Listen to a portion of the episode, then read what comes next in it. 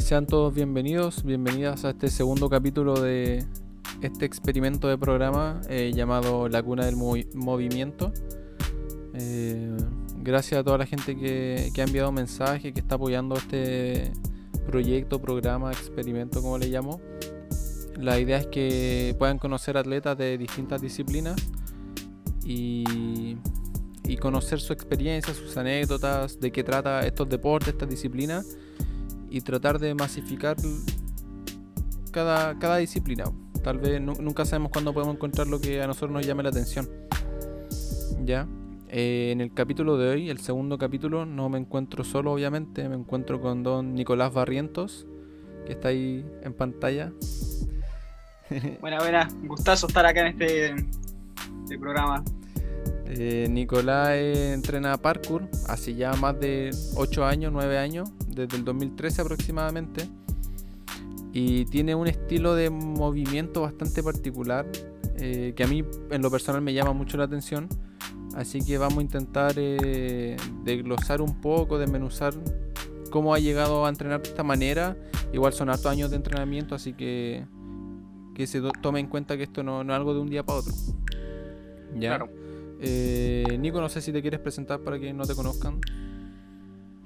Mi nombre es Nicolás Barrientos, como acá dice, llevo desde el 2013, más o menos, inicio del 2013 entrenando, ya son varios años.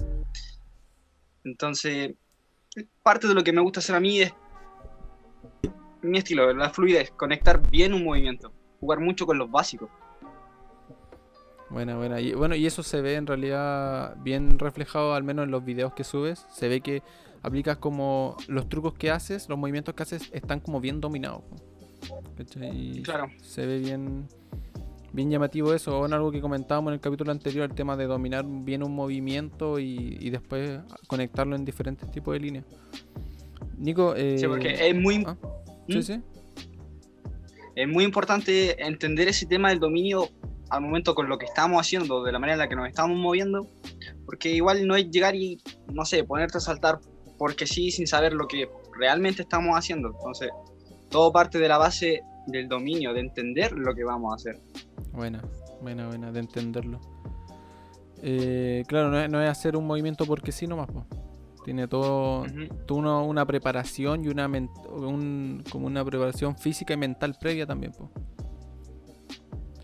Nico, comentábamos que entrenas casi desde el 2013, finales de 2012 más o menos, aproximado. Claro. ¿Y cómo conociste el parkour? A ver, en ese tiempo me acuerdo que, antes de la historia de cómo yo me reinserté al deporte, está el detalle que me pasaba por la Alameda en esos tiempos. Y la primera vez que tuve ese contacto con el parkour fue a ese antiguo grupo, verlo saltar ahí entre los muros. Yo de verdad no entendía lo que estaban haciendo, pero sí me llamaba la atención la manera en que lo hacían y cómo lo hacían. Porque ya aparte de esa historia, me acuerdo que yo ya había probado con muchos deportes, porque siempre como que quise dedicarme a hacer algo, a entrenar, porque como digo, siempre me llamó la atención. Entonces ese día que vi a esta gente saltar ahí, entrenar, yo dije, es lo que quiero hacer, quiero hacer eso, quiero hacer lo que están haciendo, se ven. Te llamó la atención al tiro así. Claro, pero ahí hubo un detalle. A mí me costó, sí, porque siempre fui como reservado, no vergonzoso, pero sí como piolita. Yeah. Entonces acercarme a ese grupo a mí me costó. Estuve, de hecho, varios días, me acuerdo, que solamente iba a mirarlos, porque no era capaz de acercarme a preguntarles que si me podían enseñar. Claro. Entonces, no fue hasta que mi hermano se va a acercar a ese grupito y les dice, oye, ¿le podrían enseñar a él que hace rato está mirando y quiere aprender? Quiere aprender hace rato y le llamó la atención, pero no se atreve. Claro, yo como te digo, llevaba varios días ahí como mirándolos porque me costaba. No era capaz de acercarme a conversar y preguntarle si podía aprender. Claro. Oye, pero a ver, como para ordenar un poco lo que dices, dijiste que te paseabas por la Alameda, ¿eso? Sí, porque yo me acuerdo que salía de clase, en la básica, ya, pero y tú, antes de irme a mi casa... Tú eres de Linares, ¿sí? Sí. Ya, pero la Alameda te refieres Santiago o...? No, no, Alameda de acá de Linares, un parque. Ah, ya, como la Plaza de Armas, algo así. No, no, claro, ah, una Alameda, un parque. Ya, ya, no, no es la plaza, sí. Pensé al tiro como en Santiago, no sé por qué, como el lenguaje que tengo, la Alameda, Santiago. Ah, ya, ya, por un parque, una plaza de allá de Linares y veía como un grupo entrenando.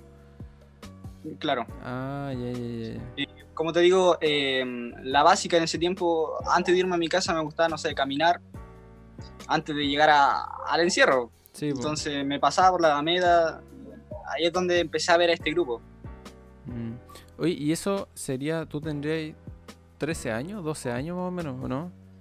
Más o menos, no, te juro que no recuerdo, pero sí era petizo, estaba en la básica. Claro. No estaba en séptimo o octavo, eso no lo recuerdo. Ya, y así como para saber qué otros deportes habías practicado. Claro, mira, de partida probé con todos los que son los deportes de balón. Ya. Básquetbol, fútbol, handball incluso, pero... No llegaban a gustarme porque aquí está el detalle, que de todos estos deportes que yo probé, porque probé incluso con artes marciales, bueno. Ese ambiente competitivo, esa negatividad que a veces se sentía entre rivalidades más que nada. En el que la finalidad es ganarle al otro. Claro, eso me alejaba, me apartaba de todos esos deportes que fui probando. El atletismo incluso, también era fondista, atleta de resistencia. Ya, ya. Pero era lo mismo, ese ambiente negativo, esa rivalidad de que te tengo que ganar porque sí, porque tengo que ser mejor que tú. Como que me apartaba, siempre me apartó ese detalle. ¿Pero y cómo te veías tú cuando te desenvolvías en la disciplina? Por ejemplo, yo hice básquetbol y una cuestión súper chistosa que siempre me río es que dejé básquetbol porque el hecho de tener como el contacto físico de tener que quitarle el balón a otra persona me generaba como algo de que no tenía como que agredirlo, no sé, es como raro, ¿cachai? No he escuchado mucha gente que lo comenta así, pero el hecho de, no sé, una vez me llevaron, yo soy de Arica, pues, y me llevaron a jugar acá al lado a Tacna. Y me acuerdo que en un partido le quité un balón a un chico y como que le pregunté, ¿estás bien? Y me quitó el balón de vuelta, ¿cachai? No. Como para que entendáis un poco. Eso como que me alejó, ¿me entendés? Y ¿cómo te ves tú como desenvolviéndote en una disciplina que su finalidad es como el ganarle a otra persona? Incómodo. Porque igual estaban esas preguntas de que, no sé, ¿por qué esa negatividad? Yo intentaba, ya, está bien, hay que quitar el balón, ganar, pero ¿por qué generar esa mala onda? Claro, es que es como un ambiente que rodea ese tipo de competencia, lo encuentro yo, ¿cachai? Como que en el parkour, por ejemplo, que su finalidad no es el ganarle a otro, sino que, como yo lo veo, es ganar a uno mismo, el tema de la autosuperación, cuando la gente mantiene como esa base de ambiente sano, creo que sí se puede llevar a cabo una competencia sana, ¿cachai? De hecho, ese punto, no sé si recuerdas ese tiempo donde había como una división con el grupo, el famoso grupo de Facebook Parkour Chile, oficial. Ese grupo, sorry, pero para lo único que yo he visto, como desde que yo estoy en ese grupo, el 2012 es pura pelea y mala onda. Sí, que como te digo, en ese tiempo era como mucho entre los puristas y los que estaban como a favor de la competencia. Oye, de verdad, era meterse todos los días ese grupo y discusiones. Sí, discusiones.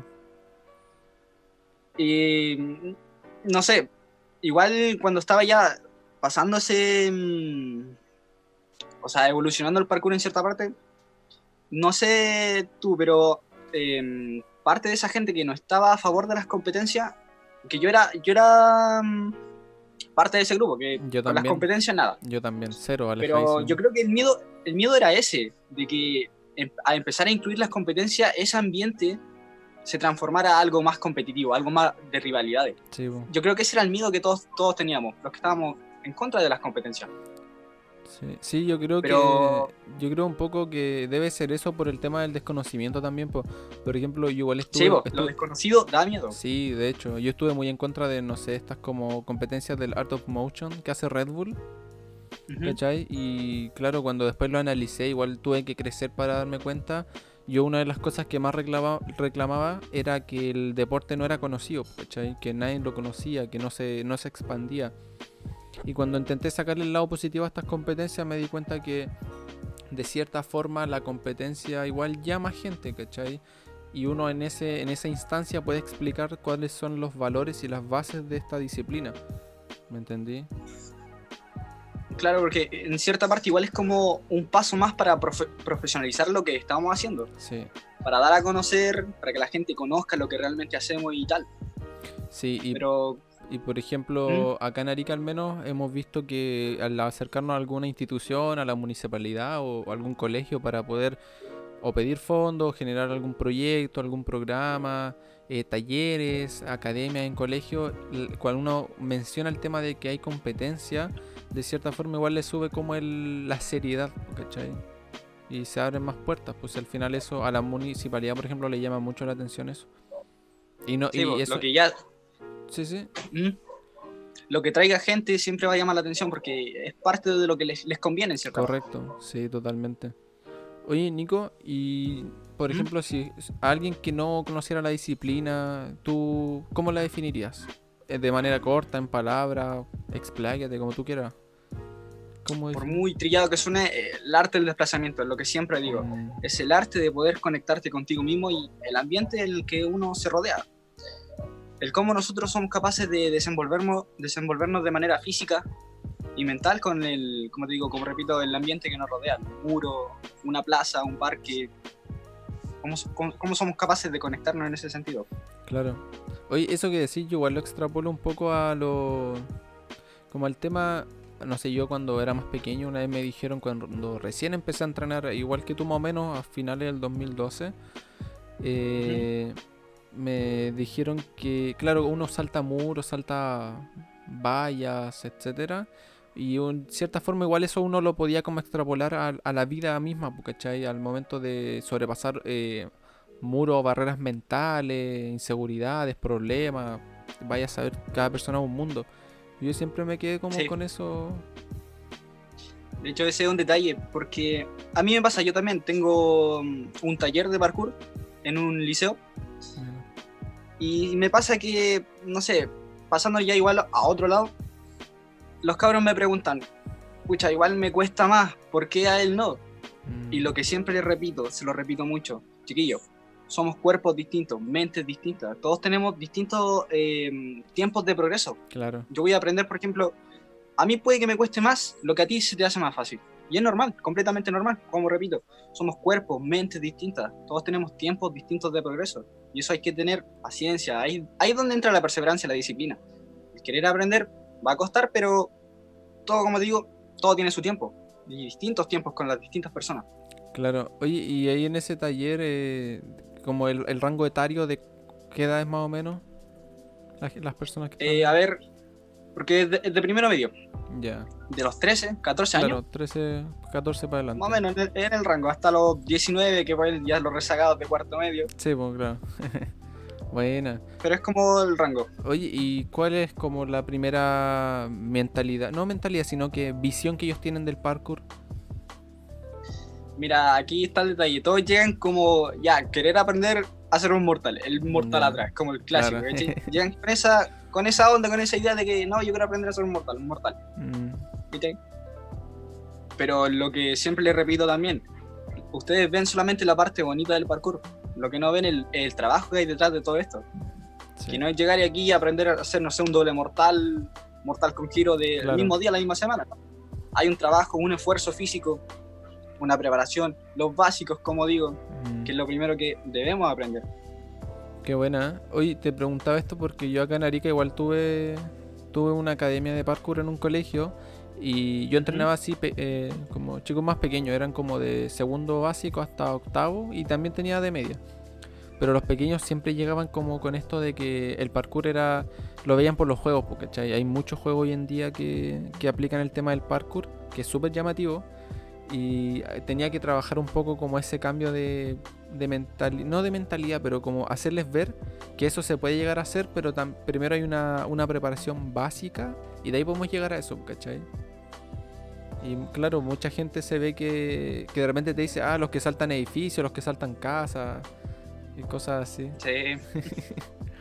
Sí, porque en el capítulo de Topper, ahí te escuché, que ponte tú los directores o los profesores, lo que pasaba era como, sí, ah, ustedes son los que saltan en el edificio, en los techos. Sí.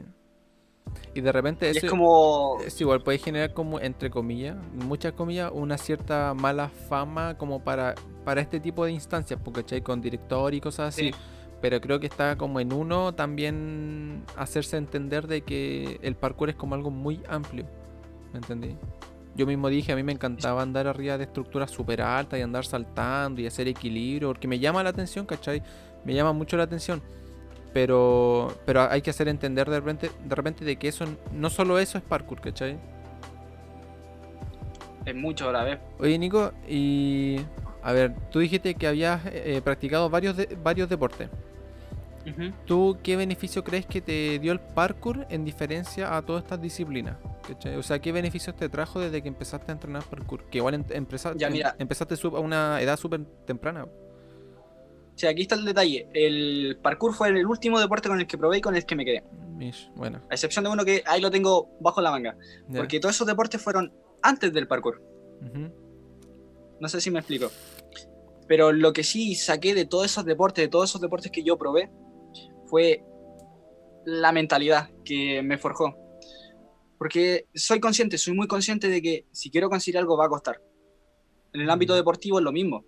No es que yo vaya a aprender en una semana, en unos días, lo que tengo pensado, no, me va a costar, voy a tener que hacer sacrificio, hay que ser disciplinado. Todo eso fue lo que logré rescatar de todos estos deportes, porque sí, siempre me he considerado enfocado en lo que quiero hacer, disciplinado, me considero una persona disciplinada. Oye, porque, pero a ver, para ti, ¿qué es la disciplina?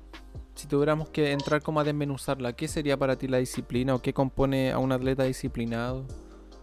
Sacrificio y ser estructurado contigo mismo, porque al ser disciplinado tú ya empiezas a dejar cosas de lado, empiezas a sacrificar el tiempo de tu vida, por hacer lo que tú tienes en mente, los objetivos que quieres lograr.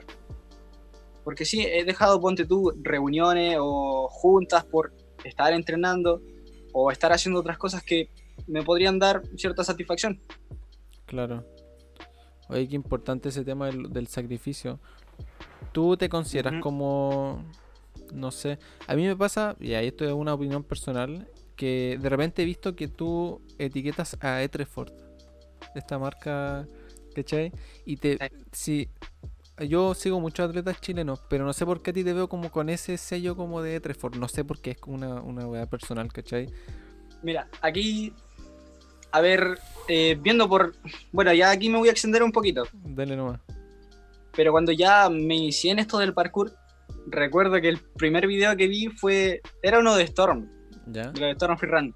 Ah, bueno. Y se titulaba Los mejores del parkour profesional 2012. Sí, que ese... no sé si lo he visto alguna. Sí, pues ese video no está ni siquiera subido a su canal, así como que alguien lo robó y lo subió de nuevo y tiene más visitas todavía. Sí, ese video es muy... te juro, ese fue el primer video que vi. Y de verdad, no te miento, todo lo que vi en ese video, yo me acuerdo que lo vi en la básica, cuando estábamos en clases de computación, yo me metí a buscar. Bueno. Y te juro, ese video, todo lo que vi, dije, no, es imposible, cómo lo hacen, no sé. La cabeza me explotaba. Bueno. Entonces, a partir de ahí ya empecé a explorar más lo que eran los videos de parkour, los grupos que existían, y me topé con el grande, Daniel Ilabaca. Bueno. Me llamó mucho la atención la manera en que él se movía, se lograba desplazarse, porque me acuerdo que se le catalogaba como el agua, fluía como el agua. Claro, sí. Entonces, siempre me llamó la atención cómo lograba esa conexión, esa eficiencia con los movimientos, esa fluidez. Entonces, como te digo, de ahí seguí explorando, seguí llegando, hasta que llegué a este famoso grupo español. Ya. A los Galician Urban Project, a los GUP. Buena.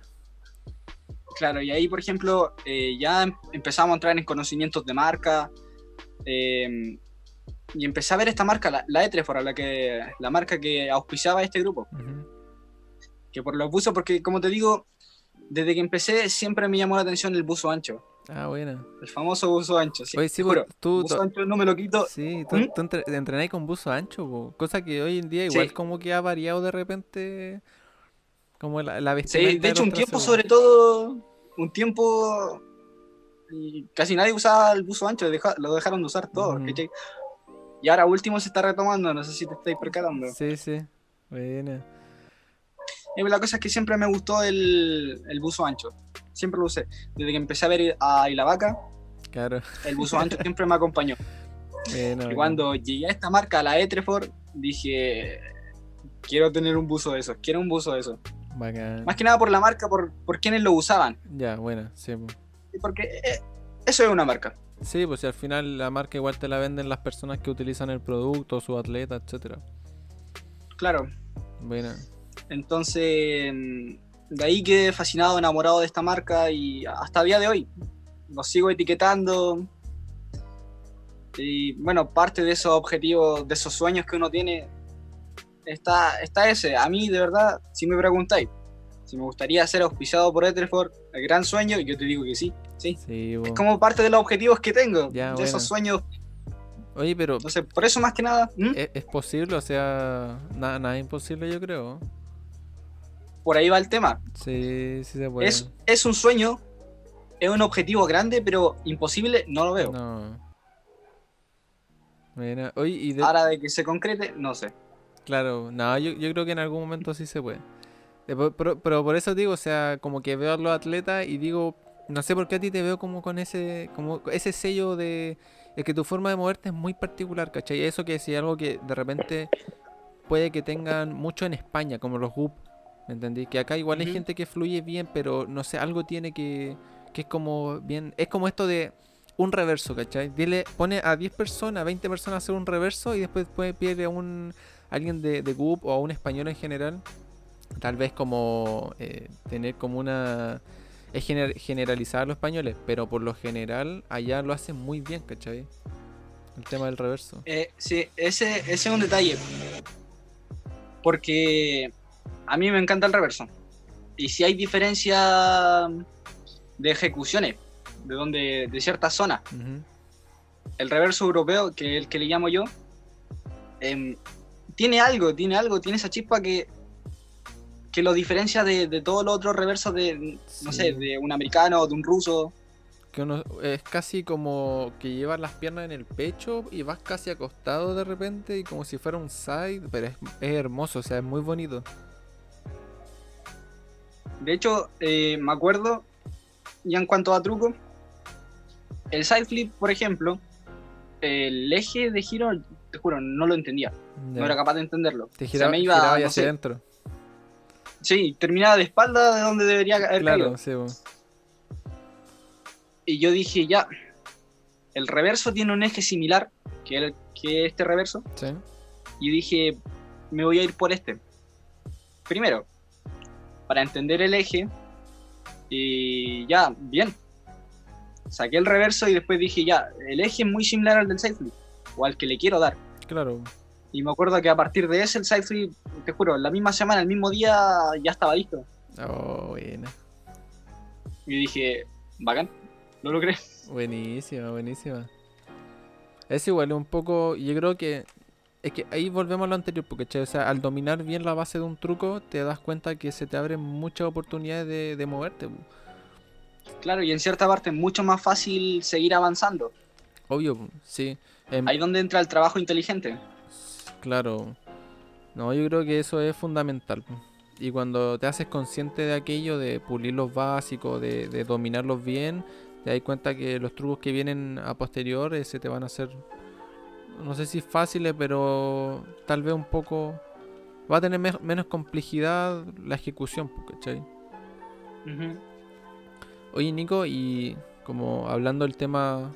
Bueno, el nombre que le puse al capítulo en realidad, que era la fluidez y el control del cuerpo. Tú empezaste a entrenar el 2013 aproximado. Igual lleváis harto tiempo entrenando. Has pasado como por muchas etapas en tu vida y en el parkour en general. Mi pregunta es, ¿te fue fácil adaptarte como a eso? ¿O en qué proceso de tu vida empezaste como a fluir de esa manera, a moverte de esa manera? Ya, mira, aquí está el detalle. Bueno, aclaro, nunca me ha gustado tirarme flores, nunca lo voy a hacer, lo odio, pero se me dio desde la primera semana que empecé a entrenar. Nunca tuve como problemas con las conexiones, con los pasos. Ya, bueno. Entonces, a partir de eso, de que lo desarrollé, me di cuenta que lo importante era saber correr, saber caminar bien. Esa es la verdadera base para fluir. Cuando tú eres capaz de conectar bien un paso al siguiente, todo te va a salir bien conectado, te va a salir en una sola línea. Claro. No va a salir tan estructurado, tan mecánico como se suele ver. Ahí es donde parte la base de la fluidez, la base de conectar bien un movimiento al otro. Como te digo, eso me ayudó el atletismo, por ejemplo.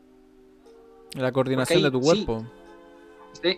Claro. Por ejemplo, aunque suene chistoso, no todos sabemos correr. Hay que aprender a correr. Sí, te creo. Hay que saber coordinar la brazada, las piernas, y a partir de ahí se genera una buena base, una buena coordinación, que es importante en esto del parkour. Qué buena. Oye, entonces, ahí, por ejemplo, en lo que es el control de tu cuerpo, ¿dirías que el atletismo te ayudó harto? Sí, me ayudó bastante. Porque aparte, en la misma básica, siempre fui de salir al recreo, éramos de jugar a la pilla. Ya, igual, buena. Y buena era correr todo el día. Qué buena. Oye, Nico, y... Bueno, ahí estás hablando un poco de el saber controlar tu cuerpo, cosas tan básicas, si se le puede decir, como correr o aprender a caminar, o no aprender, sino que caminar bien, correr bien. Uh-huh. Y dices que a la semana se te dio bien como este tema de poder moverte como lo haces ahora. ¿Tú qué consejo darías como para poder mejorar este tema de la coordinación? Por ejemplo, yo te doy mi caso, acá yo dije voy a ser súper autocrítico.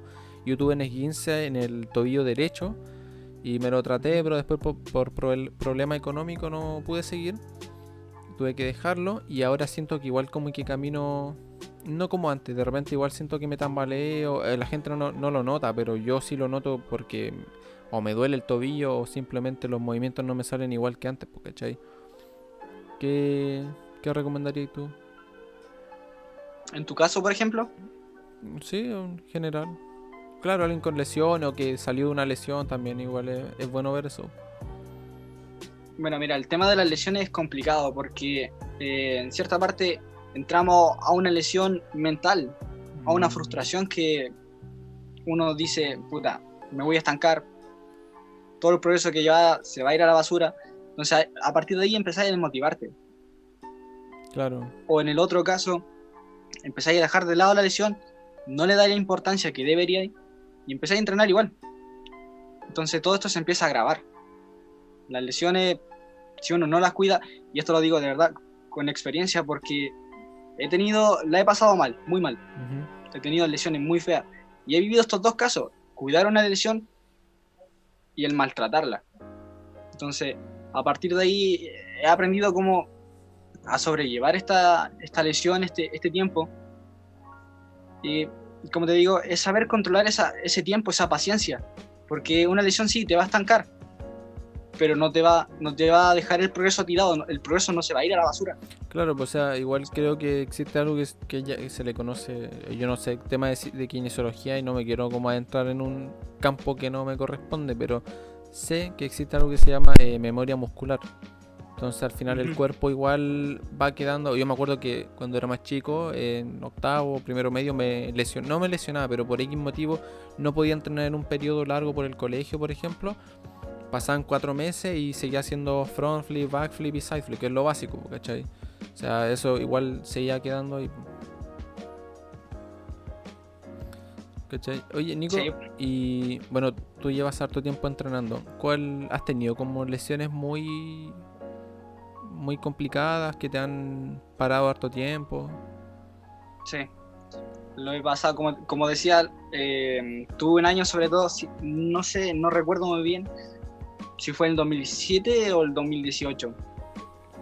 Ese fue de los peores años, pero bien. Lesiones de verdad he tenido muchas, y no por una inconsecuencia o un descuido, ser irresponsable.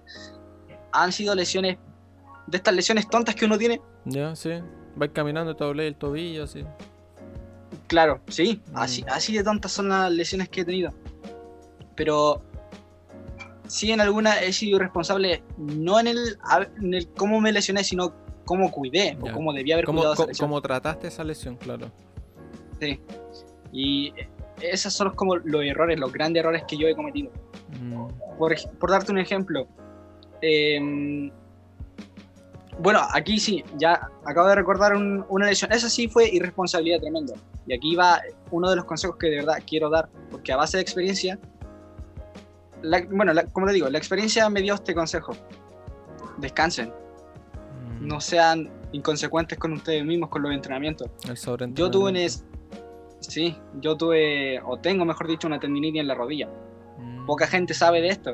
Es una tendinitis crónica que yo me generé por porfiado. Era de entrenar de verdad todos los días. A veces entrenaba 2 veces en el día cuando estaba empezando. Yeah. Porque, bueno, ahí va el que a uno le gusta tanto entrenar que va nomás. Sí, yo no tenía quien me dijera, hermano, descansa o hace esto o hace prepa física, ¿no? Yo era entrenar. Es que, sí, o sea, aparte en esos tiempos, hablamos entre 2012, bueno, imagínate la gente que empezó antes, el 2008, 2007, no había tanto conocimiento respecto al parkour y menos como a la preparación física para entrenar, porque che, entonces yo igual, a mí la gente que me enseñó, que fueron 2-3 amigos, ellos aprendieron cayéndose o mirando a los chicos de Antofagasta, y yo aprendí con esas bases también, pues. No fue hasta mucho más adelante que alguien me dijo, oye, tu rodilla, o entrena el cuádriceps, o tus brazos. Era como muy común, igual que los que llevamos más tiempo estemos igual un poco más... Claro. Más cagados. No, y las rodillas de verdad son lo... Si uno no se cuida, es lo primero que uno se pitea. Sí. Y una rodilla con tendinitis da problemas siempre. La única diferencia es que yo supe cómo sobrellevar esta tendinitis. Yeah. Ya con el fortalecimiento de los músculos, que es el cuádriceps, que es muy importante en la rodilla. Sí. Pero, por ejemplo, ahora esos dolores me vienen mensuales. Ponte tú, un mes puedo estar súper bien y al siguiente ya empieza a darme esa señal de que me va a doler la rodilla, entonces ahí yo bajo un poco la intensidad, tomo más precauciones, pero no y a partir de ahí voy jugando. Pero es importante que igual no dejáis de moverte, pues, nunca. O sea, bajas la intensidad de tu entrenamiento, pero sigue en movimiento. Algo así, ¿no? Sí, claro. Porque igual, a partir de todas esas lesiones que he tenido, también desarrollé esa mentalidad. Esa frase con la que siempre me recuerdo. Siempre hay una manera de seguir entrenando. Esa frase me ha llevado a mantenerme hasta el día de hoy. Por ejemplo, me he fracturado la muñeca. Esta misma me la fracturé. Yeah. Pero es una muñeca menos. Pero tengo el resto del cuerpo para seguir entrenando. Lo mismo con la rodilla. Bueno. Tengo el resto del cuerpo para seguir entrenando. Siempre hay una manera para seguir moviéndonos, seguir entrenando. Y eso es lo que uno tiene que saber aprovechar. No caer en esa frustración de que, no sé, me pitié la muñeca, aquí me tiro 2 meses sin hacer nada. No. Busca la manera. Siempre hay una manera de seguir entrenando. Sí, que eso es importante, aprovechar el tiempo. Sí, eso yo me he dado cuenta cuando uno empieza como a variar los movimientos y los estilos, si se le puede llamar, de moverse. Ahí te das cuenta que tu cuerpo se puede adaptar a muchos espacios, muchos tipos de movimientos, y no sé, yo lo encuentro genial. O sea, desde hacer muchos mortales, y si estás muy cansado empieza a moverte un poco más despacio, o lo contrario, utilizar un brazo. Igual algo que veo que no todos entrenan es ser como bien hábil con tu parte izquierda y tu parte derecha. ¿Cachai? La bilateralidad. Sí, y creo que es súper importante porque es lo que tú decís, po. Yo hago todos los lazy, por ejemplo, con esta mano, y si me la lesiono, ¿me entendí? Es un ejemplo. Yo igual he intentado entrenar como ese tema de ser hábil con, no sé, con las 2 piernas al momento de recepcionar, o con una, con otra, intentar hacer los trucos para los 2 lados. Claro, lograr adaptarse a la situación, porque al fin y al cabo eso es lo que somos. El ser humano tiene una capacidad de adaptación tremenda. Claro. Si nosotros ponemos de nuestra parte, se puede. Sí, se puede. Totalmente. Oye, Nico, pasando a otra pregunta, yo vi que existe un Instagram que se llama Parkour Linares. Sí. ¿Ese lo creaste tú? Claro, el grupo... Porque, a ver... Fundé ese grupo. Ya. Y todo a raíz de una inquietud con el parkour acá en mi ciudad, en Linares. Porque hubo un tiempo, un año. De hecho, esto fue creería que fue en el 2015 o aprox, por ahí. Ya. estaba como muriendo acá. Ya los antiguos, la gente que a mí me había enseñado, estaban dejando de entrenar por X razón, la universidad, trabajo. Se estaba perdiendo el parkour acá. Yeah. Hubo un tiempo que entrené mucho rato solo. Entonces dije, no, esto no puede morir acá. Tengo que hacer algo para revivir el parkour. Entonces ya empecé como con idea de crear un grupo. Dije ya, Linares igual es una ciudad pequeña. No da como para crear dos grupos, tres grupos, no. Claro. Una ciudad tan pequeña que un grupo, una comunidad. Uh-huh. Entonces dije ya, Parkour Linares, sencillito. Somos un grupo, una comunidad. Estaríamos listos. Y dije ya, pero ahora la gente, ¿cómo lo hacemos? Y en el mismo liceo se me dio la oportunidad de abrir un taller para empezar a enseñar. Yo dije, esta es la mano, de aquí voy a sacar gente. ¿Y ahí en qué? ¿Estaba en el liceo todavía, me imagino, no? Sí, seguía en el liceo, estaba como en segundo, tercero medio. ¿Y abriste el taller estando en el liceo?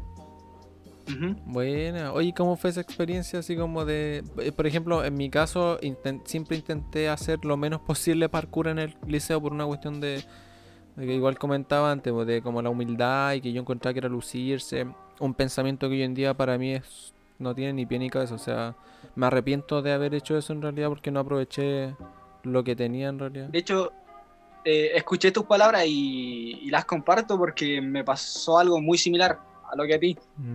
Me pasó, de hecho, me pasaba muy seguido de, no sé, estar entrenando tranquilo y que de repente pasaba gente y yo como dejaba de hacer lo mío porque, no sé, van a decir, ah, puta, este es lucido, sí. No sé. Entonces era incómodo, sí. Incómodo. Pero en el liceo igual salía en su entrenamiento y tal. Entonces ahí el encargado de los talleres de extraescolares, Carlos Moreno, de acá, me dio esta oportunidad de abrir un taller. Igual no me daba miedo, pero sí era raro porque ya iba a tomar responsabilidad. Claro. Responsabilidad muy temprana. Sí, bueno. Imagínate, yo estando en el liceo y ya hacerme cargo de un taller. Buena. Era no, pues, lo suyo. Sí, pues era un peso. O sea, además de tener que centrarte en lo que eran tus estudios, tenías que hacerte cargo de otro taller, de que saliera bien, de personas, que para mí al menos eso es lo más complejo. O sea, al momento de hacer un taller igual involucra personas y que son propensas igual, sí, se pueden lesionar. Sí, porque ya pasa gente a tu responsabilidad, a tu palabra. Claro. Porque no es llegar y decirle ya hagamos esto porque sí, no. Yo igual ahí en ese sentido siempre he preocupado cada cosa que hasta el día de hoy, porque a ver, desde un principio siempre me gustó transmitir lo que yo iba aprendiendo, siempre me gustó enseñar. Por ejemplo, cuando ya entrenábamos en la Alameda, en el parque, llegaba gente que quería aprender, me lo pasaban a mí y yo lo tomaba con gusto porque yo contento de transmitir, de poder enseñar lo que yo era capaz de hacer. Claro. Siempre me gustó y hasta el día de hoy me gusta enseñar, de verdad, me gusta transmitir conocimiento. Entonces siempre ahí estudiando todo, buscando las mejores maneras de entrenar, de aprovechar al máximo el rendimiento físico, el mismo entendimiento de los movimientos básicos, cómo enseñarlos, cómo funcionan, cómo son realmente para poder transmitir todo esto. Entonces, en ese sentido, eso fue lo que a mí me impulsó también para tomar este taller, porque me sentía preparado. Bueno. Siempre, y admitir, dije ya, hay que hacerlo, hay que sacar gente. O sea, me siento capaz de enseñar, igual voy a disfrutar en enseñar. Claro, como para hacer una línea cronológica, ¿el taller surge en el mismo tiempo que decidiste hacer Parkour Linares?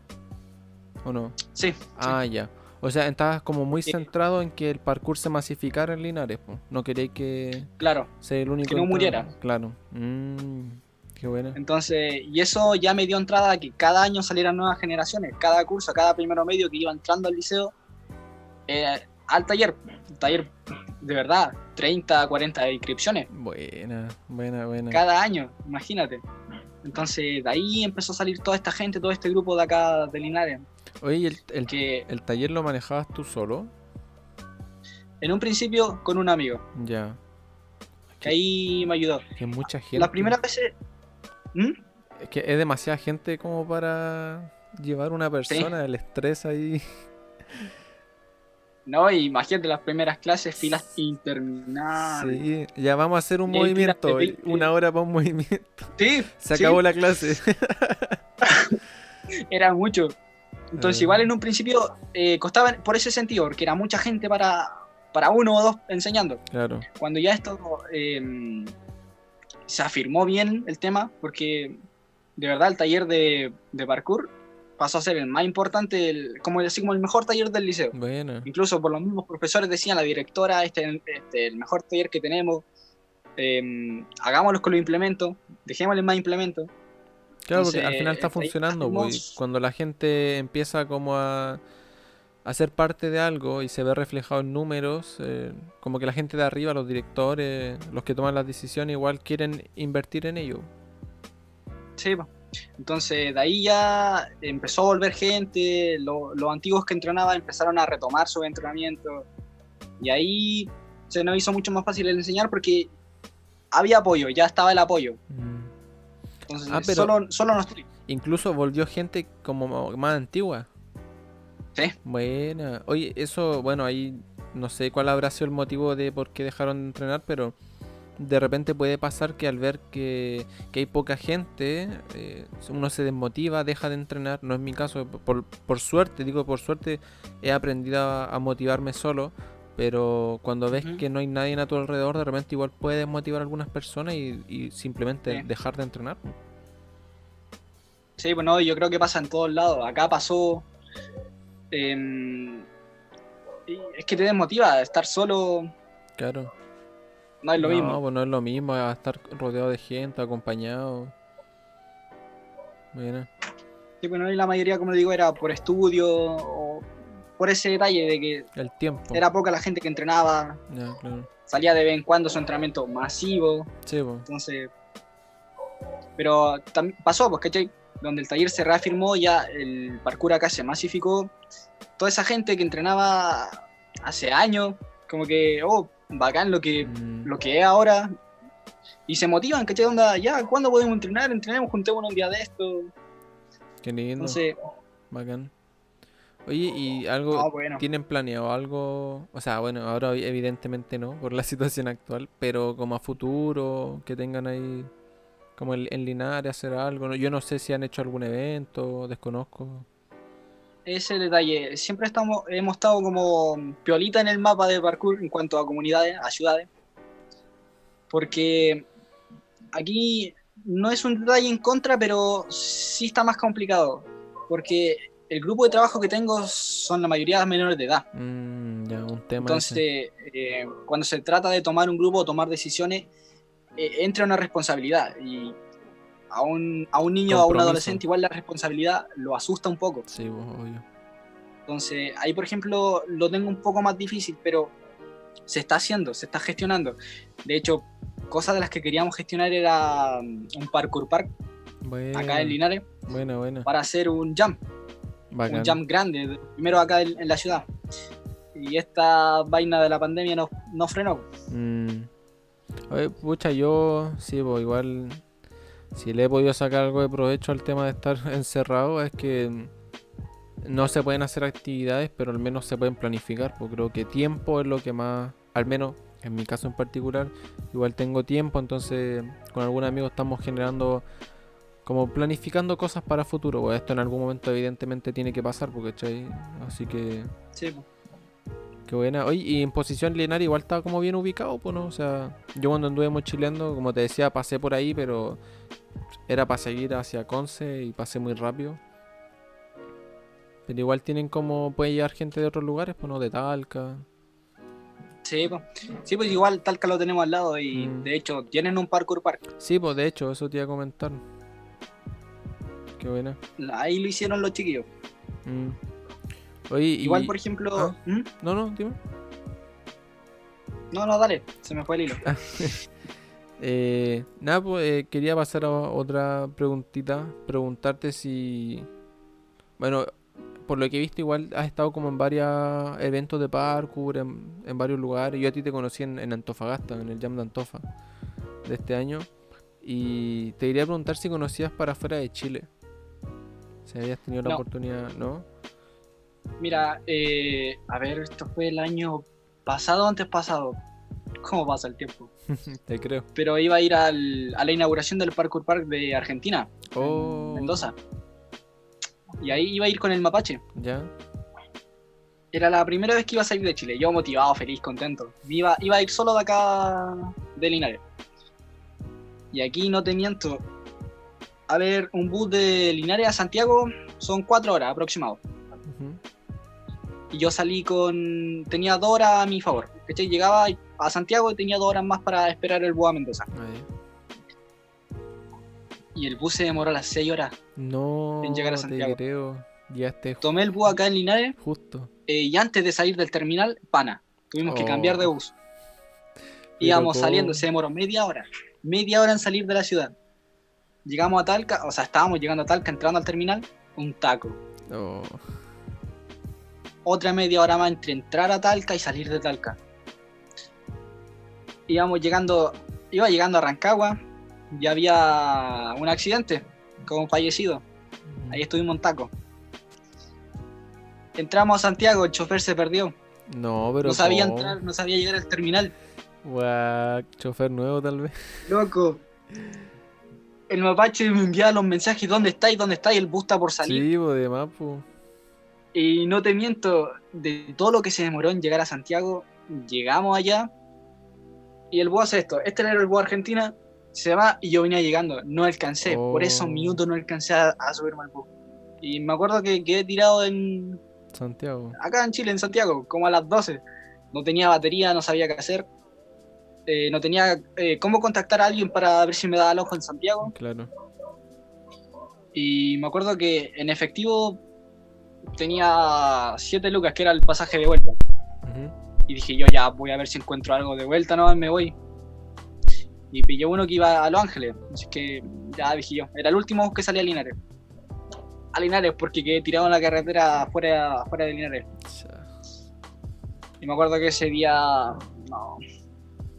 frustrado total, dije... Me imagino. Que todo calzara... Tenía como, todo preparado. Que todo calzara justo como para no poder viajar, que la ata. Uh-huh. Lo bueno que saco de esa experiencia, que me quedó muy grabado en la cabeza el todo pasa por algo. Sí. Quiero pensar que fue prevención de algo mayor, no sé. Sí, puede ser. Pero es lo que rescato de esa experiencia. Mucho. Y en cuanto al tema de los eventos, retomando la pregunta, de mi ciudad de Linares salí muy tarde al primer evento. Entrené mucho tiempo acá solo, tranquilo acá en mi ciudad, sin salir a eventos, sin conocer más gente, sin conocer la comunidad. Ahí fue como mala en ese sentido, porque como te digo, me relacioné muy tarde con la comunidad de parkour en Chile. A mi primer evento salí tarde, salí como la primera vez que salí a un evento fue, creo que en el 2017. Ya, bueno, yo el 2016, sí, te entiendo. Yo, para el tiempo que lleváis entrando. Para Rancagua. Oye, ese tema... Sí, pues eso... Ese tema es súper importante, eso de como salir de tu ciudad, de conocer, de aventurarte, de conocer la comunidad que te rodea, que va más allá. A mí... Con mi amigo en particular nos pasa algo que estamos en Arica, ¿cachai? O sea, lo más cerca es Iquique y queda lejos, a 4 horas, ¿cachai? Y después tenemos Antofagasta, que ya hay más gente y está 11, 12 horas. ¿Me entendí? Es un tema súper importante el salir a experimentar, a conocer otros lugares y nutrirte de mayor conocimiento también. Eso es muy importante porque, a ver, a mí me pasó... Teniendo Talca al lado, ni siquiera Talca iba. Ni a parar, que ahora es donde voy a entrenar. Yeah. Es como tremendo. No, nunca salí a ningún lado. Y me acuerdo que sí, ya me estaba sintiendo así como estancado, no sé. No había como un progreso mayor. Hasta que logré salir en 2017 a Rancagua. Y ahí esa motivación volvió a llegar. Vi tanto nivel en ese evento. Es como que era la reinauguración del Parkour Park. Ya, buena. Era como es como que te reactiva, o no sé. A mí al menos me generó eso, ¿cachai? Yo tengo unas lesiones que igual me llevan... Llevo detenido harto rato entrenando como al nivel que entrenaba antes. Pero el salir a conocer, a ver otros lugares, conocer otras personas, como que me hizo volver a tener el amor que tenía por entrenar parkour, ¿cachai? Como lo físico. Claro. Que pasa eso, donde uno ve tanto nivel, tantas como posibilidades de hacer cosas que, no sé, tú en cierta parte decías, ya, puedo hacer solamente esto con este movimiento y en esta línea. Pero llegas al evento y ves a mucha gente haciendo lo que tú con esa misma línea, infinidad de cosas. Pero claro, millones. Eso te abre la mente, te abre la mente totalmente. Sí. Donde eso es lo que te motiva a ti a seguir aprendiendo, a decir, no, tengo mucho que aprender aún, tengo mucho camino y vamos a darle, tengo que entrenar, voy a entrenar. Entonces, viajar es tan importante, conocer, salir de tu zona de confort, que va de la mano del progreso, sí o sí. Sí, si tienen la oportunidad de hacerlo, de verdad que yo lo recomiendo, pero a 1000%, o sea, conozcan, salgan, aunque sea... Yo te digo, o sea, en Arica tenemos el problema de que estamos al extremo norte, pero si viven en algún lugar que tengan un pueblo, una ciudad, y aunque nadie haga parkour o que nadie entrene, conozcan otros spots, otros lugares, y se van a dar cuenta que pueden variar su gama de movimiento infinidad.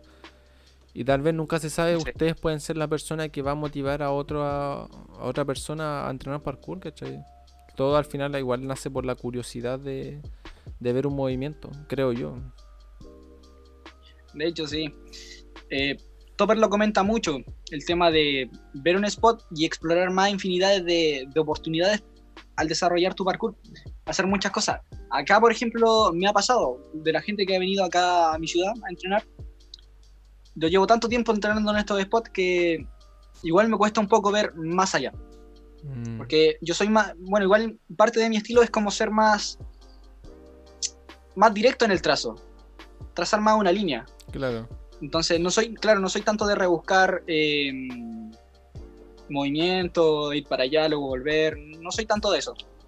Pero de la gente que ha venido acá, por ejemplo, ha hecho saltos que en mi vida se me habían ocurrido. Bueno. El tronquito, por ejemplo, ya. Bueno. Que es de Villarrica, si no me equivoco. De Valdivia. Cuando vino para acá, se hizo muchos saltos que de verdad yo nunca había visto. Era como... Todavía se puede explotar mucho más acá en el sport. Oye, eso igual es importante. Yo me acuerdo que, ya si bien yo salí recién en el 2017-16, pero cuando vinieron las primeras personas que yo vi que no fueran de Arica, que vinieron a entrenar a Arica, eran los chicos de Antofa. El Kevin Jara, el Vasili. Y los veía en mi spot haciendo cosas, pero que yo nunca pensé posible. Y eso es, pero bacán, porque es como que te desbloquea otra cosa que podías hacer en ese muro que siempre viste y nunca le sacaste todo el provecho. Claro. Y todo eso a ti te motiva, te dice, ya no, ya hay que seguir dándole, hay mucho trabajo todavía. Sí. Hay que aprender. Ya, un poco para seguir con la conversación acá con el Nico. Me gustaría si pudieras compartir alguna anécdota positiva y negativa que se te venga a la cabeza, así, pero como lo que primero se te venga entrenando. A ver, negativa. Mira, lo primero que se me viene a la cabeza son las lesiones que he tenido. Ya, claro. Experiencias negativas. ¿Y alguna? Intento rebuscar, pero... ¿Y alguna positiva? Positiva, la gente que he conocido en esto del parkour. Toda esa gente con la que he logrado compartir, conocer, esos vínculos que he creado, yo creo que es lo que más puedo rescatar de esto. Sí, creo que algo impagable.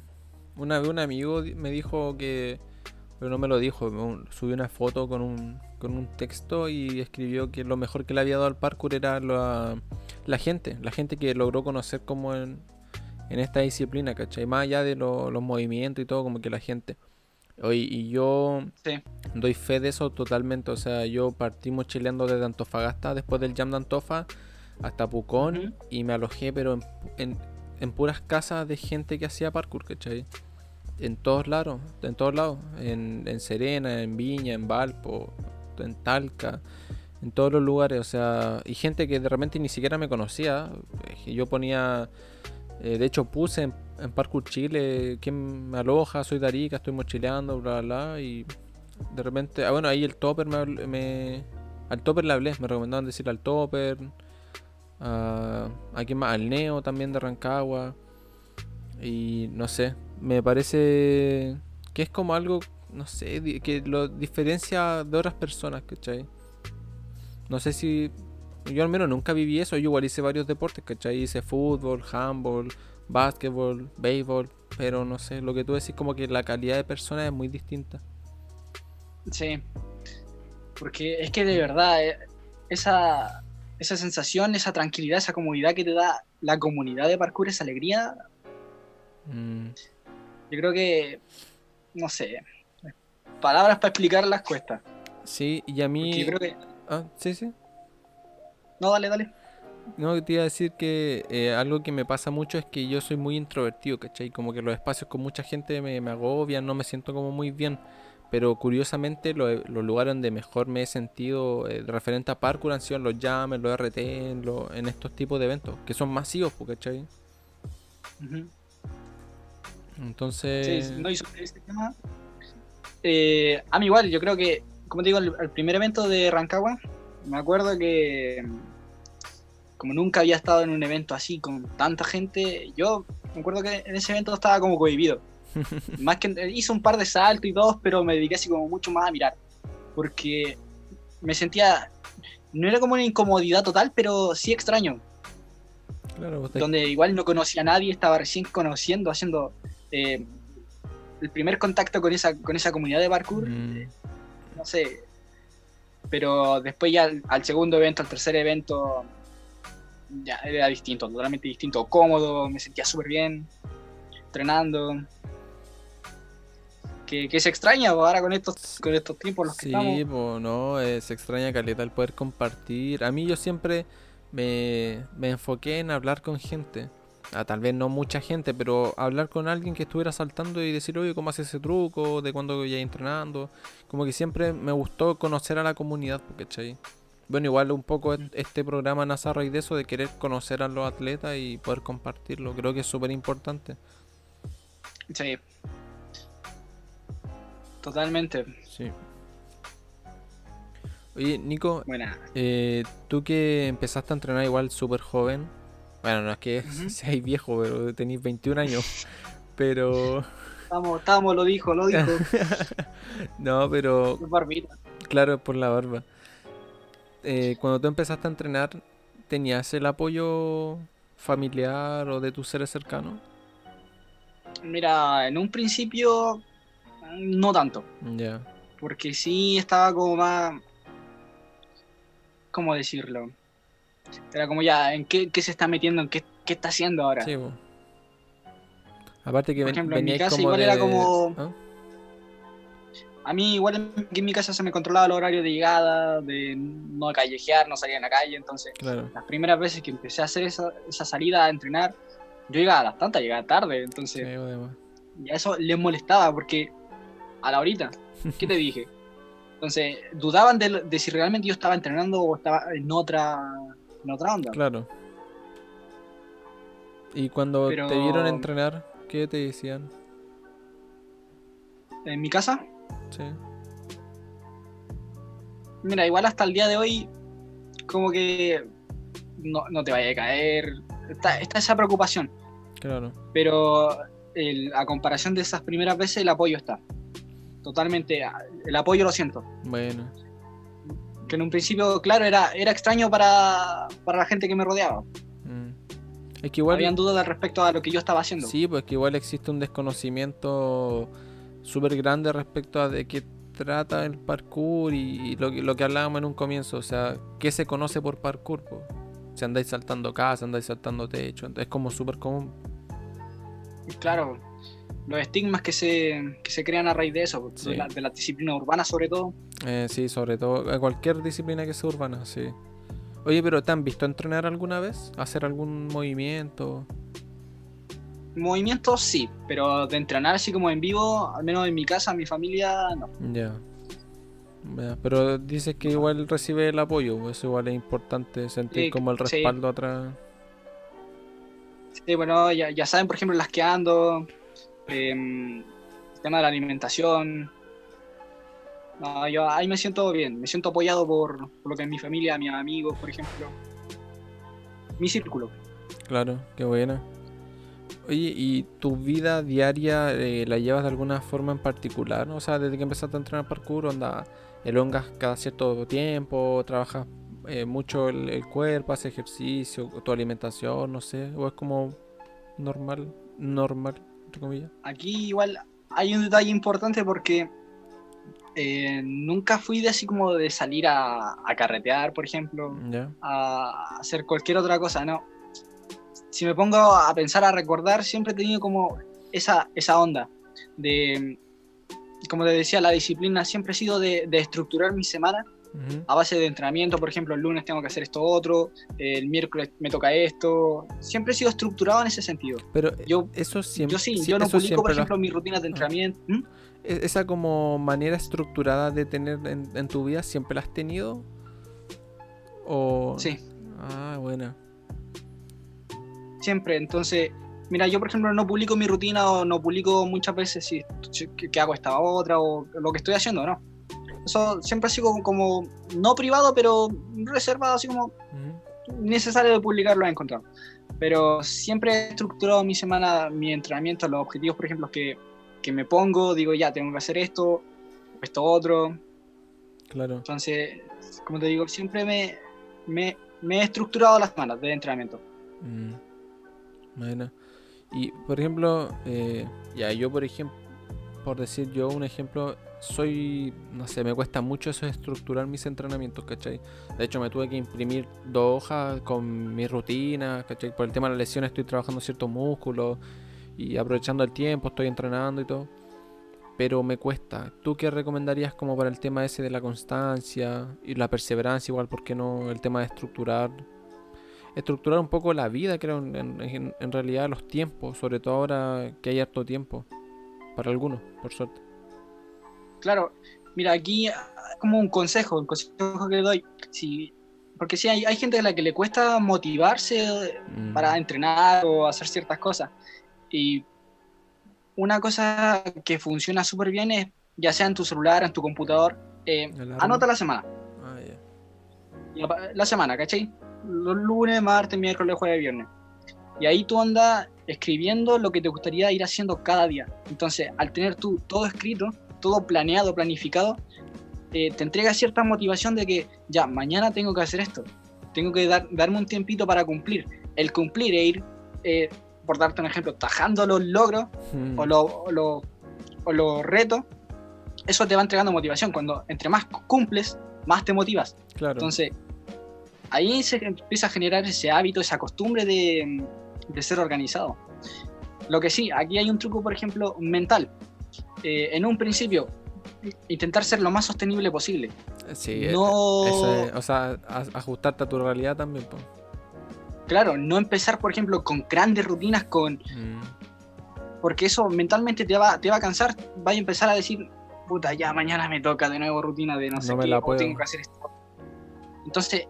el empezar de poco te va a generar un cambio, un switch mental que tú vas a decir, ya, es más fácil de lo que pensé.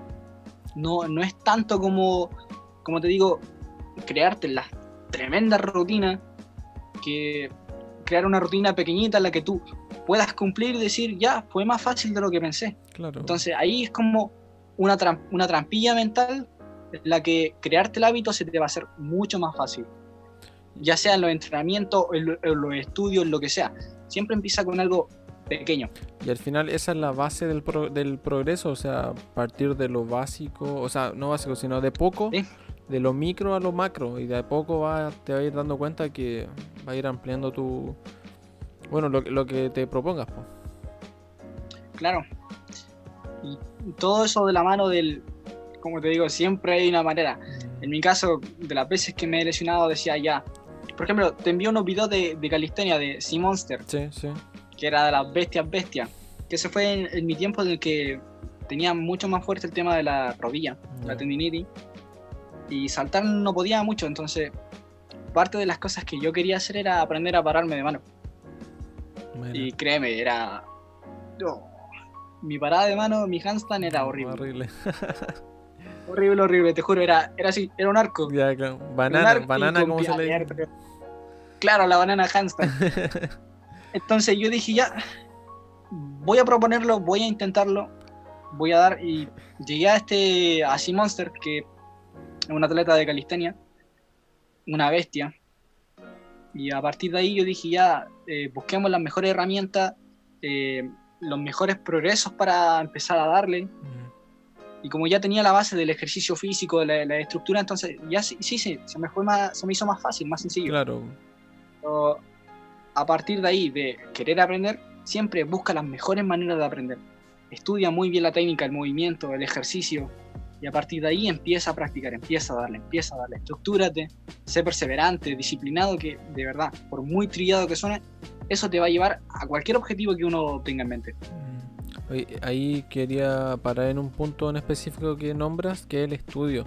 Creo que es súper importante estudiar tu disciplina y estudiar lo que utilizas, porque, ¿cachai? O sea, saber cómo funciona el cuerpo, para qué sirve, es sumamente importante. Es tremendo complemento, porque de partida ya no te quedas solamente con lo que estás practicando, con lo que estás haciendo. Empiezas a investigar más allá de lo que puedes hacer. Empiezas a explorar muchas más posibilidades. Claro. Oye, y así aprovechando el tirón de que estaba hablando de una de estas páginas que me mandaste, podríamos aprovechar de recomendar si tiene algún Instagram, página, tu video, algo. Igual este espacio como que se da dentro del programa para recomendar algún contenido que sea útil para la gente, pues, que en este caso estaría siendo útil para nosotros. Mira, de todas estas entrevistas, como también vimos en el capítulo anterior, las charlas que se están haciendo los chicos de Pivot, de Santiago, está saliendo muy buena información de ahí, y lo hemos visto. Ahora, por ejemplo, me habían solicitado a mí hacerla o conversar parte de la historia de acá del sur. Bueno. Pero yo les dije que no podía porque, como te digo, salí tarde a explorar, a conocer la comunidad, entonces no había un conocimiento, no tengo conocimiento de cómo surgió acá en el sur. Como digo, salí tarde, entonces no pude. Pero las charlas que se están dando están muy buena, información muy clara. Sí, los consejos que se están dando. Lo mismo que decía la vez pasada, ahora están hablando de la historia de Chile y es pero sorprendente. Va gente que sabe y no sé, yo no me pierdo ninguna y son súper buenas. Los sigo recomendando a los chicos porque tienen muy buen material y contenido. Y acá en este sentido, en el del complemento deportivo, que yo considero muy importante explorar más de un deporte para complementar tu parkour, que en mi caso, por ejemplo, fue la calistenia. Que la calistenia es tremendo complemento de desarrollo físico, de un control corporal que es muy necesario en el parkour. Yo al referente que tenía en cuanto a la calistenia, repito, era Sea Monster, que es tremenda bestia, lo que a ti te hace ver, no sé, imposible, este sujeto lo hace, es capaz de hacerlo y eso te desbloquea la mente, sí, te hace ver que se puede. Qué buena. ¿Tiene alguna otra página, atleta o Instagram que recomendar? Mira, ya en cuanto a la filosofía, el clásico video de Daniel Ilabaca. Buena. Te dije no caer. Qué bueno ese video. Muy bueno. Muy buena referencia para entender en cierta parte lo que es el parkour, lo que sentimos nosotros con cada salto, con cada entrenamiento. Sí. En inglés. Porque va mucho más allá de lo físico lo que es el parkour. Claro, el Choose Not to Fall. Bueno, todos los videos, las páginas, todo lo que sea va a estar en la descripción en YouTube. Para la gente que lo escucha por Spotify, va a estar en YouTube, así que tienen que entrar al video y abajo en la descripción va a estar todo eso. Yo quería... Recomiendo... Ah, dale, para terminar. ¿Sí? Bueno, que recomiendo totalmente ese video. Bueno. Que hace que lo busquen ahí, el link va a estar. Sí. Y de verdad, es joya de video, es joya. Muy bueno, clasicazo. Yo quería recomendar un video que a mí me hizo cambiar mucho la mentalidad, que se llama Creativity is Everything, en este inglés de Tarzán, que es de Team Chief. Es un video que le hacen a Team Chief, no sé, algunos lo conocerán. La creatividad lo es todo. Y no, de verdad que es muy bueno. Ahí se lo vamos a dejar en la descripción, pero es muy bonito. A mí al menos me llama mucho la atención, sobre todo porque en ese tiempo al menos su forma de moverse mezclaba mucho breakdance y cosas así, y a mí me llamó caleta la atención. ¿Cachai? Oye. Yo creo que son dos videos muy buenos de su época, de su tiempo. Sí, sobre todo de ese tiempo. Sí, de hecho tú veis los videos y tienen una calidad súper mala en comparación a los de ahora. Sí, po. Pero no sé, yo de repente igual los los vuelvo a ver, porque igual como que siento que me centran un poco, está rodeado de tanta como actualidad. La nueva generación aprenden o han ido aprendiendo mucho más rápido de lo que a nosotros nos costó en su tiempo. Totalmente. De que ahí donde se ha visto el progreso a nivel general, de que ya tienen, o cuando entran, ya están en otra expectativa a cuando nosotros empezamos a entrenar. El nivel está tan disparado que lo que nosotros veíamos, por ejemplo, como imposible, hoy en día ha subido tremendamente. A otro escalón, a otro nivel, a otro edificio. Sí. Oye, eso igual entonces, es importante lo que decís, porque claro, pues cuando, no sé, en el caso nuestro, cuando empezamos a entrenar, yo me acuerdo que vi un mortal hacia atrás en cemento y quedé pero loco, ¿cachai? Nunca pensé que en mi vida iba a poder llegar a hacer eso. Y tú ahora ves en cualquier lugar y claro, como que los límites o lo que hoy en día es como más llamativo ha subido cada vez más de nivel, po. Desde los mortales hasta simplemente moverse por el entorno.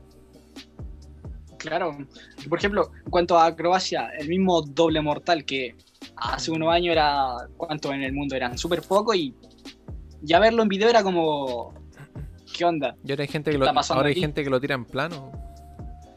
Claro, y como si nada, como ya es como tan normal que uno dice, ya, vamos a ver el día que sale, doble mortal, sí, como si nada. Sí, qué loco. Oye, y aprovechando que entramos como a un terreno de esto como generacional, ¿qué te gustaría decirle como a las nuevas generaciones que van saliendo del parkour, que van conociendo, que igual llegan con una mentalidad súper particular a cuando uno empezó a entrenar? Buena pregunta. Mira, como te digo, tengo el taller y me pasa, llega siempre nueva gente, nuevas generaciones, niños pequeños que llegan con esa mentalidad de, no sé, de querer aprender todo muy rápido. Y ahí es donde entramos ya en dilemas, porque está bien, tú entraste mirando a aquel sujeto que te hace mortal con doble giro, pero lo que no ven es que ese sujeto lleva más de 5 años entrenando, y todo lo que lleva es un proceso muy largo detrás de todo eso, detrás de lo bonito que ellos ven. Hay un trabajo, y eso es lo que no ven. Entonces, consejo que yo de verdad insisto, les doy: no se apresuren en aprender, tómense su tiempo, tomen bien las bases, dominen bien su cuerpo, aprendan a moverse, aprendan a conocerse ustedes mismos antes de querer avanzar de 3, 6 o de 10 escalones a la vez. Vayan escalón por escalón. Uno de los ejemplos que siempre les pongo a mis cabros: un edificio. Si nosotros empezamos con la construcción de este edificio y por querer terminarlo luego tomamos cualquier pieza y lo empezamos a armar por terminar luego, el resultado final va a ser un mal edificio. Sí. Claro, pero en cambio, si a este edificio le damos su tiempo, tomamos las mejores herramientas, las mejores piezas, y aunque nos tome tiempo este edificio, el resultado final, ¿qué? Va a ser, pero sí, indestructible, va a ser el edificio. Lo mismo pasa con nosotros. Si nosotros nos tomamos nuestro tiempo, estudiamos, preparamos las mejores bases, las dominamos muy bien, el resultado final va a ser casi un atleta completo, un atleta que entiende muy bien lo que está haciendo. Sus bases van a estar tan bien que el progreso va a venir, no va a venir solo, pero va a venir mucho más fácil. Sí. Oye, tú antes utilizaste una palabra que era algo que fuera sostenible cuando hablábamos esto de estructurar como tu horario, tu entrenamiento, y creo que eso también en parte se puede extrapolar a la vida que uno lleva como atleta, y que sea sostenible tu entrenamiento, porque ¿cachai? Más allá de tu horario, que tu entrenamiento sea sostenible, pero no en que si te motiva o no, sino que cómo perjudica tu cuerpo. Claro, porque no es lo mismo irte a entrenar y matarte, machacarte el cuerpo por querer hacer algo que te va a dar satisfacción por un rato. Hay que hacer un buen entrenamiento y perdurar en el tiempo. Y tener 50, 40 años y poder seguir haciendo. Bueno, ahí cada uno verá si puede hacer mortales, pero a mí me encantaría poder saltar una escalera, no sé, un muro, y tener 50, 60 años. Que hay gente que lo hace en realidad, o sea, gimnastas, gente que hace atletismo y que llegan a una edad muy muy alta, por decirlo. Claro. Creo que eso igual es importante. Ahí es donde hay que ser consecuentes con nosotros mismos. Eso también, sí. conocer los pros y los contras de cada acción que uno hace y cómo te puede repercutir en tu cuerpo. Sí, porque caer en el error es muy fácil. Mm. El error es muy común y no es malo, pero... No, si se aprende al final. Claro, pero ahí es donde tenemos que saber sobrellevar una línea correcta. Sí, qué bueno. Y si tuvierais que decirle algo a las viejas generaciones, hablando viejas como, no sé, desde los que entrenaron juntos, empezaron contigo, por ejemplo, 2012, 2013.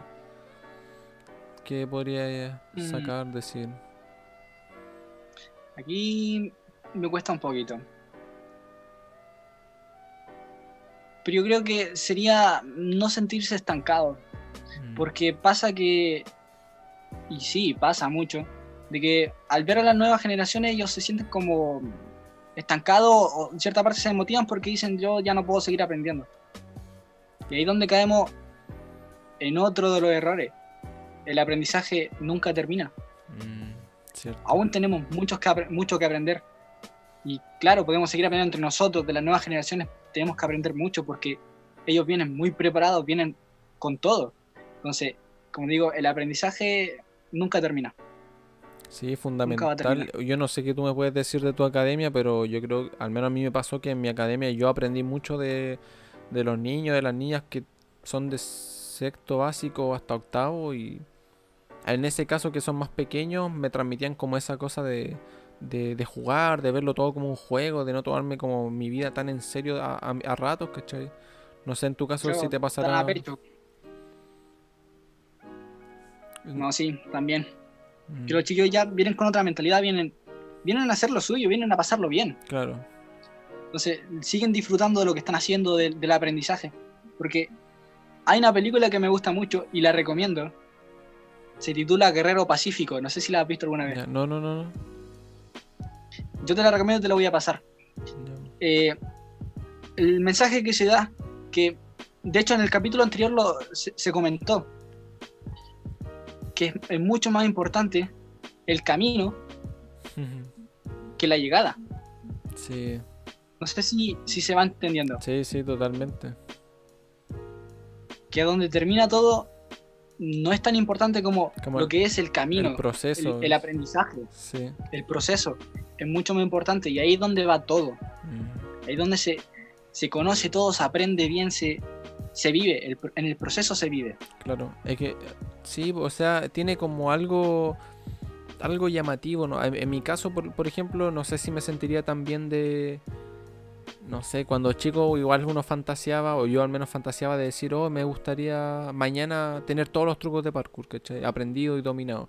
Pero sería como el camino fácil, porque, ¿cachai? En cambio, cuando uno crece, al menos a mí me ha pasado así en mi vida, y te cuestan las cosas, te das cuenta que la empezáis a valorar. Y cuando miras para atrás y te das cuenta de todas esas caídas que tuviste, yo lo comenté el capítulo pasado, yo me demoré 9 meses en hacer mortal hacia atrás, ¿cachai? Y fueron 8 meses de puro caerte, puro caerme. Ahora miro para atrás y puta, igual uno siente como un cierto orgullo de ese proceso. Pues ahora, claro, no, yo encuentro súper válido eso que decís, pues. De repente el proceso es más importante que el resultado final. Claro. Oye, y pasando a otra preguntita, tú como atleta, que igual al menos yo te considero, no sé, ya de alto rendimiento, porque igual te cuidas harto, llevas harto tiempo, llevas tus entrenamientos como bien estructurados, ¿cachai? Te preocupas mucho de tu cuerpo también, por lo que hemos podido conversar. ¿Tú cómo te ves de aquí a 3 años más? De 3 años más. En cuanto a nivel, espero y quiero que sea más. Quiero seguir aprendiendo, quiero que ese aprendizaje siga. Va a seguir ese aprendizaje. Tengo mucho que aprender. Y sí me gustaría verme ya en eventos internacionales, por ejemplo. No sé. Me gustaría ver que esto sigue, que el camino sigue para rato, que los entrenamientos van a seguir, que vamos a seguir compartiendo con la comunidad, conociendo, que el conocer es lo que espero seguir teniendo. Como buena. Oye, ¿y en Linares? ¿Cómo lo veis en Linares en 3 años más? ¿Cómo te gustaría? A mí me gustaría también que... Sí, Linares yo ya me veo con una academia. Bueno. Con nuestra propia implementación, con ya instructores certificados, con un buen nivel acá y con el tan anhelado Parkour Park que cada lugar anhela. Claro, y vamos a ir por ese espacio, va a salir ese espacio.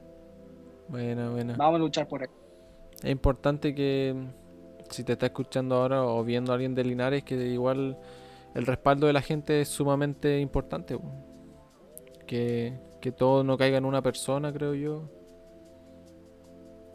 Sí, porque ahí las cosas se complican, se hace más difícil. Pero sí, en cambio, sí, el apoyo se siente.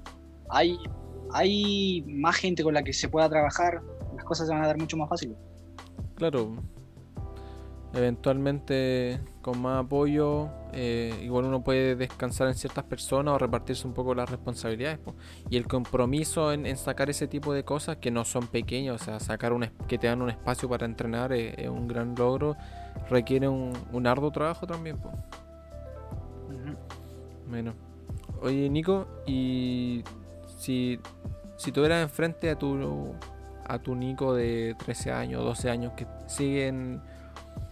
Antes de entrenar parkour hacías atletismo, ¿no? Sí. Que está en atletismo ahí. Y se ve como en esta competencia, incómodo, que de repente le gusta, pero el ambiente no es el más grato para él. ¿Qué le dirías? Yo qué le diría. Muchas cosas, pero con las que no me quedo sería, hermano, toma tus cosas y anda a buscar a la gente en la Alameda. Anda a buscar tu vida. Y háblale al tiro. Háblale al tiro, no esperes 2 semanas para que alguien más lo haga por ti. Claro. Qué bien. Y como consejo le diría que cuide su cuerpo. Porque en un principio me hubiese gustado que me lo hubiesen dicho. Que supiera entrenar. Porque, como digo yo, igual en un principio fue muy a la loca. Yo entrenaba. No había... ¿Cómo decirlo? Una pauta para hacerlo bien. Claro.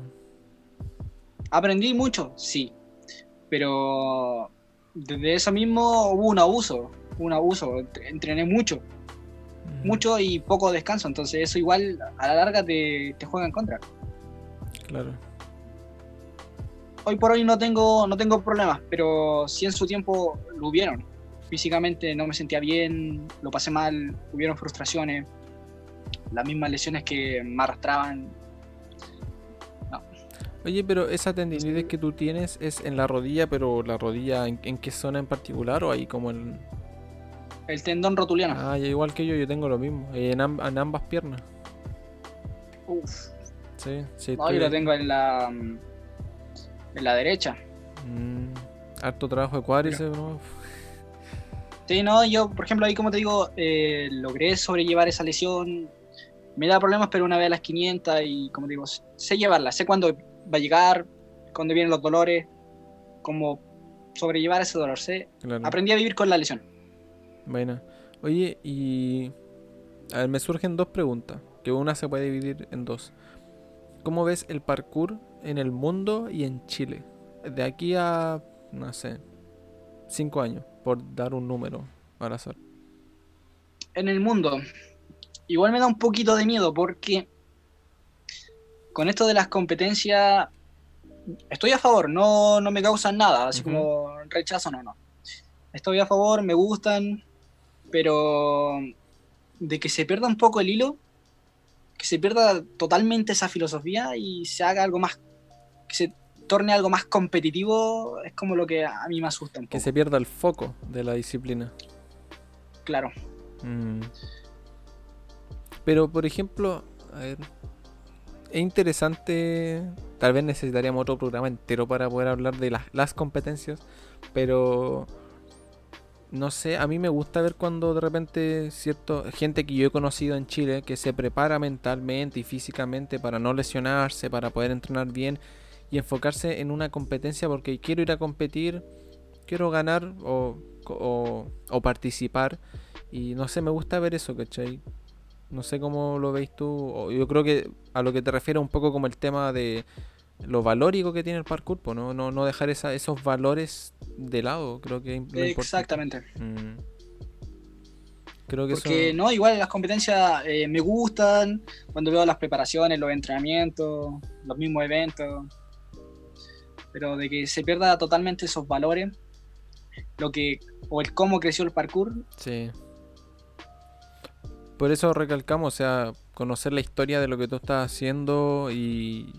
Por eso es tan bueno lo que están haciendo los chicos de Pivot Parkour, porque te da a entender cómo era la disciplina en el 2008, 2006, cuando se hacían jam, RT, el Vasili, por ejemplo, de Antofagasta, que hablaba que su primer jam fueron 5 personas.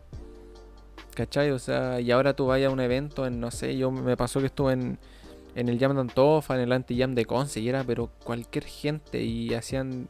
O sea, ha evolucionado mucho, ¿cachai? Y creo que parte importante es conocer ese avance que ha tenido en tu zona el parkour, po, o la disciplina que tú hacías en realidad, po. Claro. Qué bueno. ¿Y en Chile? De aquí a 5 años. En Chile yo lo veo tal cual como sigue, en el sentido de la comunidad. Incluso veo una comunidad mucho más grande, más unida de lo que ya está. Y en cuanto a lo profesional, bien afirmado. Ciudades ya más reconocido, cada ciudad con su parkour park. Uf, soñado. Estemos dentro del habla. Es lo que quiero ver, es lo que quiero de... Sí, en Chile hay buen nivel y tiene que solamente salir de acá. Me encantaría ver a un par de atletas afuera de Chile. Sería bueno. Oye, Nico, mira, para ir cerrando, igual llevamos harto rato, 1 hora y media más o menos. En el Instagram te dejaron varias preguntas, ¿ya? Así que las voy a leer. Para ver si... para responderla ahora. Ah, bueno, una dice, del Josat, dice, ¿qué te motivó a aprender ese estilo que hoy manejas? Mira, aquí... es parte de lo que decíamos cuando yo empecé, que se me dio rápido. Y siempre hubo como una conexión con ese estilo. Siempre me sentí cómodo moviendo y siempre busqué conectar bien, porque en ese sentido igual soy como más perfeccionista, ¿no? Me gusta que algo se vea así como cortado o mal ejecutado. Claro. Entonces siempre he buscado que todo se vea en una línea. Supongo que, entonces, yo creo que está de más preguntarte si eres mucho de repetir tus movimientos o de más, po. Repito. De hecho, a partir de ahí hubieron esas lesiones, porque te juro, era de quedarme 2-3 horas repitiendo el mismo movimiento, claro. repitiendo. A veces, por ejemplo, el día estaba tan feo que estaba por ponerse a llover y se empezaban a ir y yo me quedaba ahí bajo la lluvia entrenando. Tengo esos recuerdos y de verdad, a pesar de que me haya lesionado por un abuso físico, no me arrepiento. Buena. Pero la motivación yo creo que parte de ahí. Porque me gusta la estética que se genera en un trazo. Y esa conexión, esa armonía, ese dominio. Buena. Al momento de trazar. Nico, ¿tú estás estudiando? No te pregunté. No. ¿No? Ah, ya. Yeah. Entrenando solamente. Buena. Pero sí, está dentro de los planes y el estudio. ¿Sí? ¿Qué te gustaría estudiar? La misma pedagogía en educación física. Buena. Para poder seguir enseñando, que lo que de verdad, si hay algo que me gusta es transmitir conocimiento. Ver esa sonrisa en la persona cuando aprende algo es lo que me llena. Sí, impagable. Buena. Mira, acá hay otra pregunta que es del Topper. Dice, ¿cuál es tu definición de fluidez? La armonía del movimiento. Cuando tú logras moverte de una manera armónica y natural, se logra la fluidez. Ahí es donde realmente el dominio se entiende. Porque ahora, si me preguntas qué es el dominio está cuando las preguntas de cómo el hacer algo dejan de existir.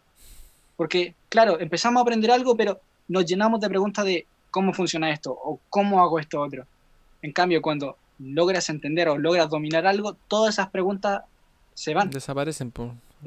Desaparecen todas esas preguntas. Y cuando desaparecen todas esas preguntas, empieza la naturalidad con el movimiento, esa armonía al momento de ir trazando. Qué buena. Me quedo con la frase que dijiste, nunca la había escuchado. El Rudy_PK, el Rubén, pregunta, bueno, dice el rey y un corazoncito. Dice, ¿qué se siente moverse así de hermoso? Saludo, hermano, en el cora. Mira, a ver, me siento tranquilo, me siento no en un estado de relajación, pero es complicado de explicar, pero no sabría, pero sí conectado conmigo mismo, yeah. Eso sí. Supongo que es como algo muy personal, pues, ¿no? Llega un punto en el que ya, lo que me pasa a mí, yo no puedo, como, no me es fácil decir qué es parkour, ¿cachai? Ya no puedo, no me salen palabras coherentes a veces para explicarlo, ¿cachai? Claro, pero sí se logra una conexión con uno mismo, entonces por ahí va el sentir. Buena. Acá Maui_NL pregunta, ¿qué piensas de la... Espérate, lo voy a compartir para verlo entero. ¿Qué piensas de la imprudencia que presentan algunas de las nuevas generaciones? Supongo que un poco lo que hablábamos de entrenar mucho, no cuidarse. Claro, o el querer aprender todo muy rápido. Claro. De verdad, no me molesta del todo, pero sí... Mal, porque... A veces por querer llamar la atención o decir ya, yo quiero que me vean, que me conozcan, arriesgan de más. Entonces, el arriesgar de más... Te pasa la cuenta. Es innecesario. Claro, pasa la cuenta y es totalmente innecesario. Entonces ahí es donde hay que darse cuenta que ser prudente es lo primero. Sí. Antes de querer llamar la atención o de que te vean. Sí, yo me quedo con una frase que ha salido a lo largo de la conversación, que dijiste que sea sostenible. Creo que de verdad, o sea, dentro de las cosas que tengo la voy a anotar, el que todo sea sostenible en el tiempo es muy importante, y no me lo había como replanteado con esa frase en concreto, ¿cachai? Me hizo como mucho sentido. Buenísimo. Oye, la última pregunta que hay ahora, al menos, que es del Ru Benedetti, un chico de Bolivia. Dice, ¿qué rutina de entrenamiento haces? Si te centras en algo en específico, no sé. Tal vez... Las rutinas, las preguntas de la rutina, porque dale. Siempre están. Sí, es un tema también. Mira, no puedo darte una rutina o mi rutina porque puede que no te sirva o que no sea adecuada al tiempo en el que tú debas estar entrenando.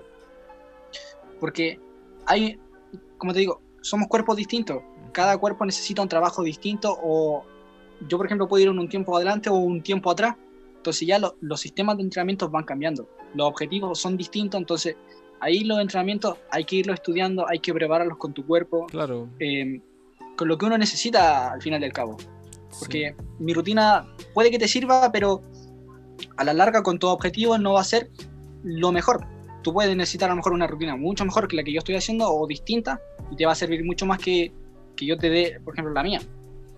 Claro, es súper importante eso que dices, porque claro, pues esto de la rutina y los ejercicios X se adaptan a cada cuerpo, el tema de las repeticiones, claro. Cuánto tiempo dura, el descanso, que es algo que igual estábamos hablando recién.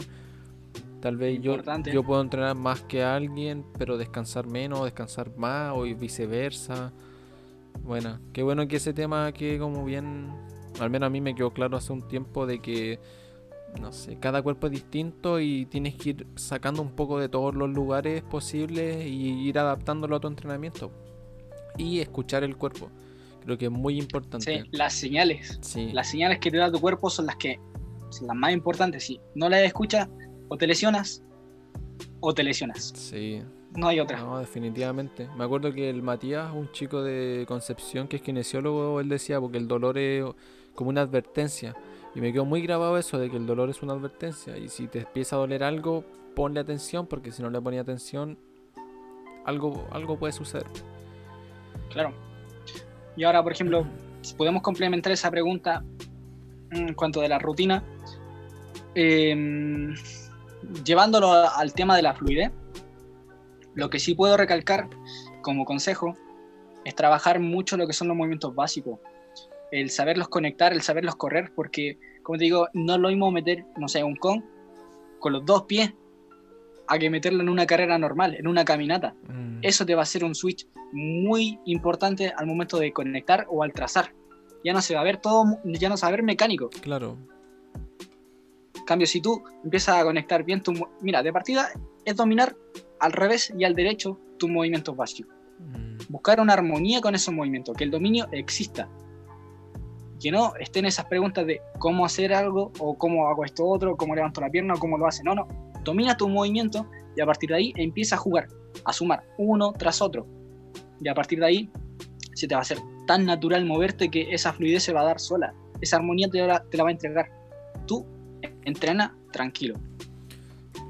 Oye, y hablando en eso último, me quedo con eso último. ¿Tú cómo manejas el miedo?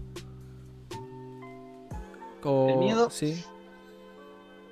Ya, mira, llevándolo al tema de los acrobacias. A mí las acrobacias sí me cuestan un poco más.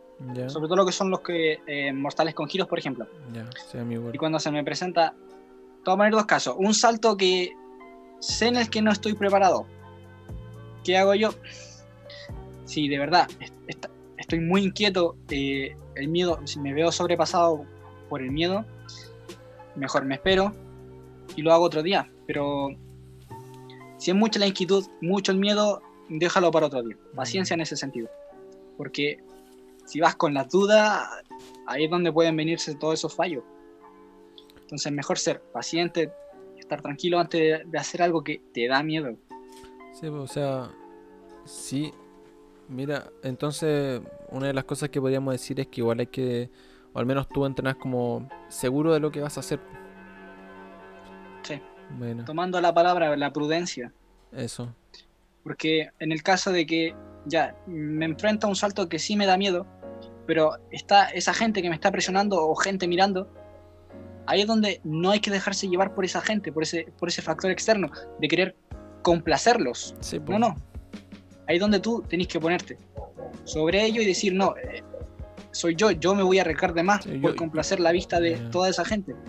Ponte siempre en el primer lugar. Si no te sientes seguro, mejor no arriesgar, no hacer. Mejor prepararte bien, venir otro día y ver si se dan bien las cosas. Claro. Oye, mira, yo tengo una escena bien grabada en mi cabeza del Jam de Antofagasta, en la que en una de las competencias que era de skills, había un momento en el que había que hacer una precisión. Bueno, tú estabas en la competencia, ¿cachai? Sí. Y me acuerdo de un gesto que yo lo intento hacer hace, no sé, 2 años atrás, más o menos, muy poco tiempo, pero que es el tema de respirar. Y me quedó muy grabado, porque después en el conversatorio que se hizo también como que lo tiraste ahí, porque era que te lo había dicho otra persona, de hecho.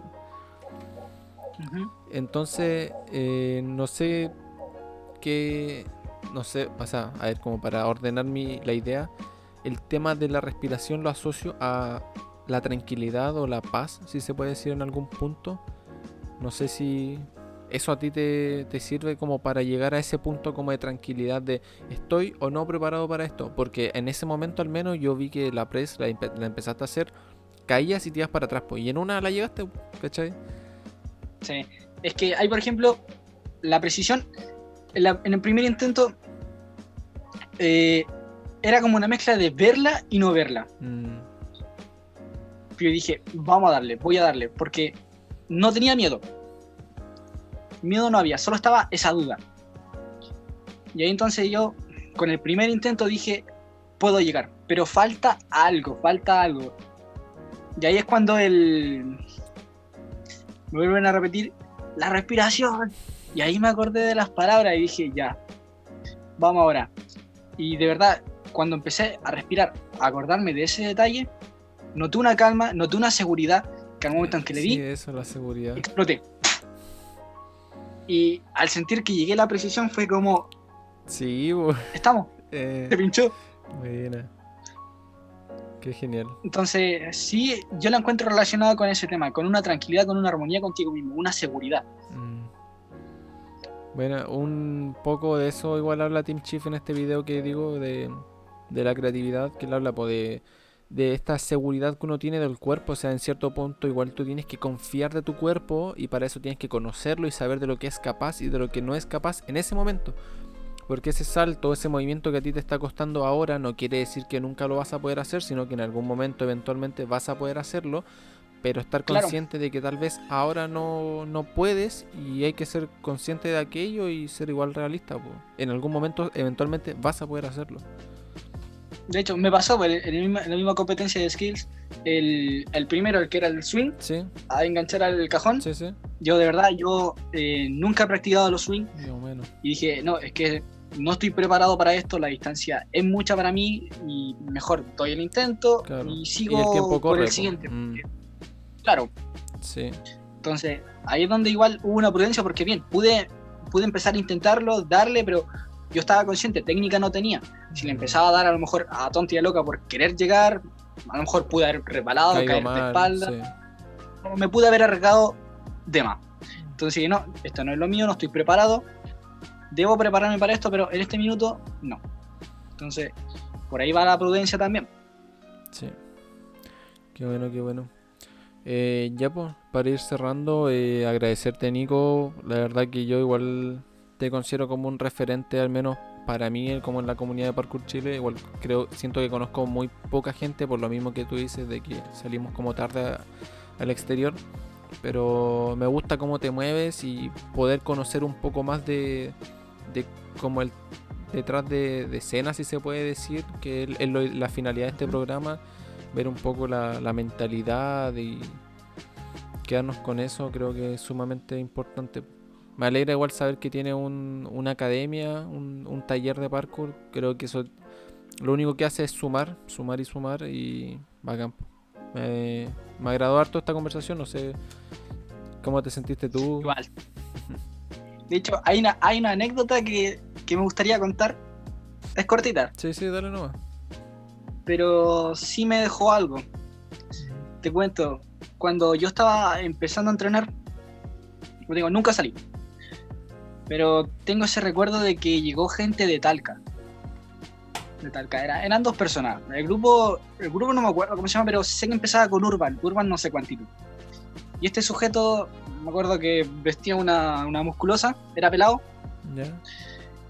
Y de repente en un momento nos sentamos en el muro y estábamos los dos nomás, y me empezó a conversar y me dice: oye, hermano, sé que yo estoy desmotivado, y me empezó a decir como, y a ti te va a pasar lo mismo, va a llegar un punto en que te va a desmotivar, no vaya a querer aprender más.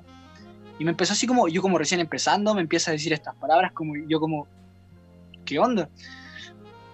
Y como en un intento de desmotivarme. Sí, pues no se nota al tiro.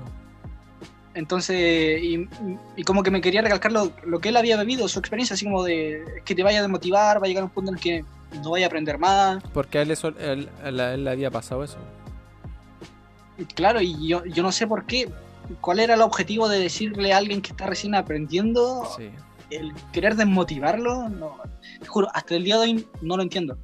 Pero si hay algo que, si por X razón llega a ver este video, si llega a acordar de eso, aquí estoy, aquí sigo, más motivado que nunca, consciente de que tengo mucho que aprender aún, y de que espero que de verdad no lo repita, no lo vuelva a hacer, y nadie debería hacerlo. Si solamente hay que sumar, hay que motivar a las nuevas generaciones, no intentar tirarlas para abajo, porque las nuevas generaciones nos ven a nosotros como sus referentes, como... Sí, totalmente. Entonces... Oye, yo creo que ese es un error que comete mucha gente, que es como inculcar o transmitir sus miedos, inseguridades o problemas a otra gente que recién está partiendo. Claro. Que eso netamente, a mí me pasaba mucho en la universidad, mucha gente decía, es que la universidad es esto y tú al segundo año vas a estar así, así, y déjenme vivir eso, y o sea, agradezco que me preparen o que me cuenten su anécdota, pero una cosa es aconsejar y otra cosa es echar para abajo, porque hay una diferencia muy grande en eso. Sí, las palabras tienen mucho poder, entonces hay que ser consecuente de lo que estamos diciendo, de lo que queremos transmitir, porque bien, le puede servir o podemos decir algo bueno o directamente lo vamos a echar para abajo, lo vamos a desmotivar. Claro. Y el objetivo no es ese, el objetivo es siempre motivar a las nuevas generaciones. Correcto. Pero esa es como una anécdota que tenía, o que tengo bien guardada por ahí. Siempre me acuerdo de eso. Buena, buena. Ya, pues Nico, no sé si te gustaría dar algún mensaje final de cierre. En cuanto a la comunidad, yo me siento muy feliz, muy contento por todo el apoyo que he recibido hasta el día de hoy, el apoyo que sigo recibiendo. De verdad, a cada persona infinitamente agradecido, siempre lo voy a estar, porque de verdad sentir ese apoyo detrás de uno es tan importante, es tan bueno, se siente tan bien que te llena, al final del día te llena. Igual sí, te lo has ganado a pulso, yo creo, pues sí. Es algo en lo que he estado trabajando y solo se ven los frutos de lo que hay hecho. Y la gente claramente lo ve porque el apoyo que recibe igual es grande. Bueno. Siempre voy a estar agradecido. Y a eso. Bueno. Y a ti, agradecerte esta oportunidad de conversar, de conocernos más. Vale. Ya, pues, sin nada más que decir, reitero las gracias al Nico. Espero que les sirva esto, este programa. La finalidad es que puedan conocer a los atletas. Vamos a tener de distintas disciplinas. Y nada, agradecer a la gente que le ha escrito a la página, a los... si no bien digo, a la página de Facebook o de Instagram. Yo me siento pero enormemente agradecido de todas las personas que han pasado. Bueno, que ha sido una y ahora Nicolás, Topper y Nicolás, pero que se vienen a futuro, porque estoy tomando nota de todo, estoy aprendiendo mucho y esa es la idea, que la gente pueda aprender y que pueda conocer a los atletas. No tiene ninguna otra finalidad. Gracias a la gente que lo ve por YouTube y lo escucha por Spotify. Sinceramente, muy en lo personal, me llena mucho el hecho de que lo escuchen por Spotify, porque yo escucho podcast desde el 2013 más o menos. O sea, desde que estaba en el liceo me acuerdo de estar en la sala escuchando podcast y que envíen fotos o videos mientras ustedes lo escuchan. Ah, de verdad que me doy por pagado. Y el hacerlo por YouTube también es un poco para que tengan esta interacción. O sea, ver las caras de las personas que hablan igual suma un poco más. Las expresiones no es lo mismo que solamente escuchar el audio. Así que ahí está para en las dos plataformas, para quien guste en una u otra forma. Así que eso, nos vemos el próximo viernes, que se viene otra disciplina. No vamos a hablar de parkour y se viene un atleta, ojo, pero... si hay un atleta de alto nivel, a quien admiro mucho. Y eso, nos estamos viendo.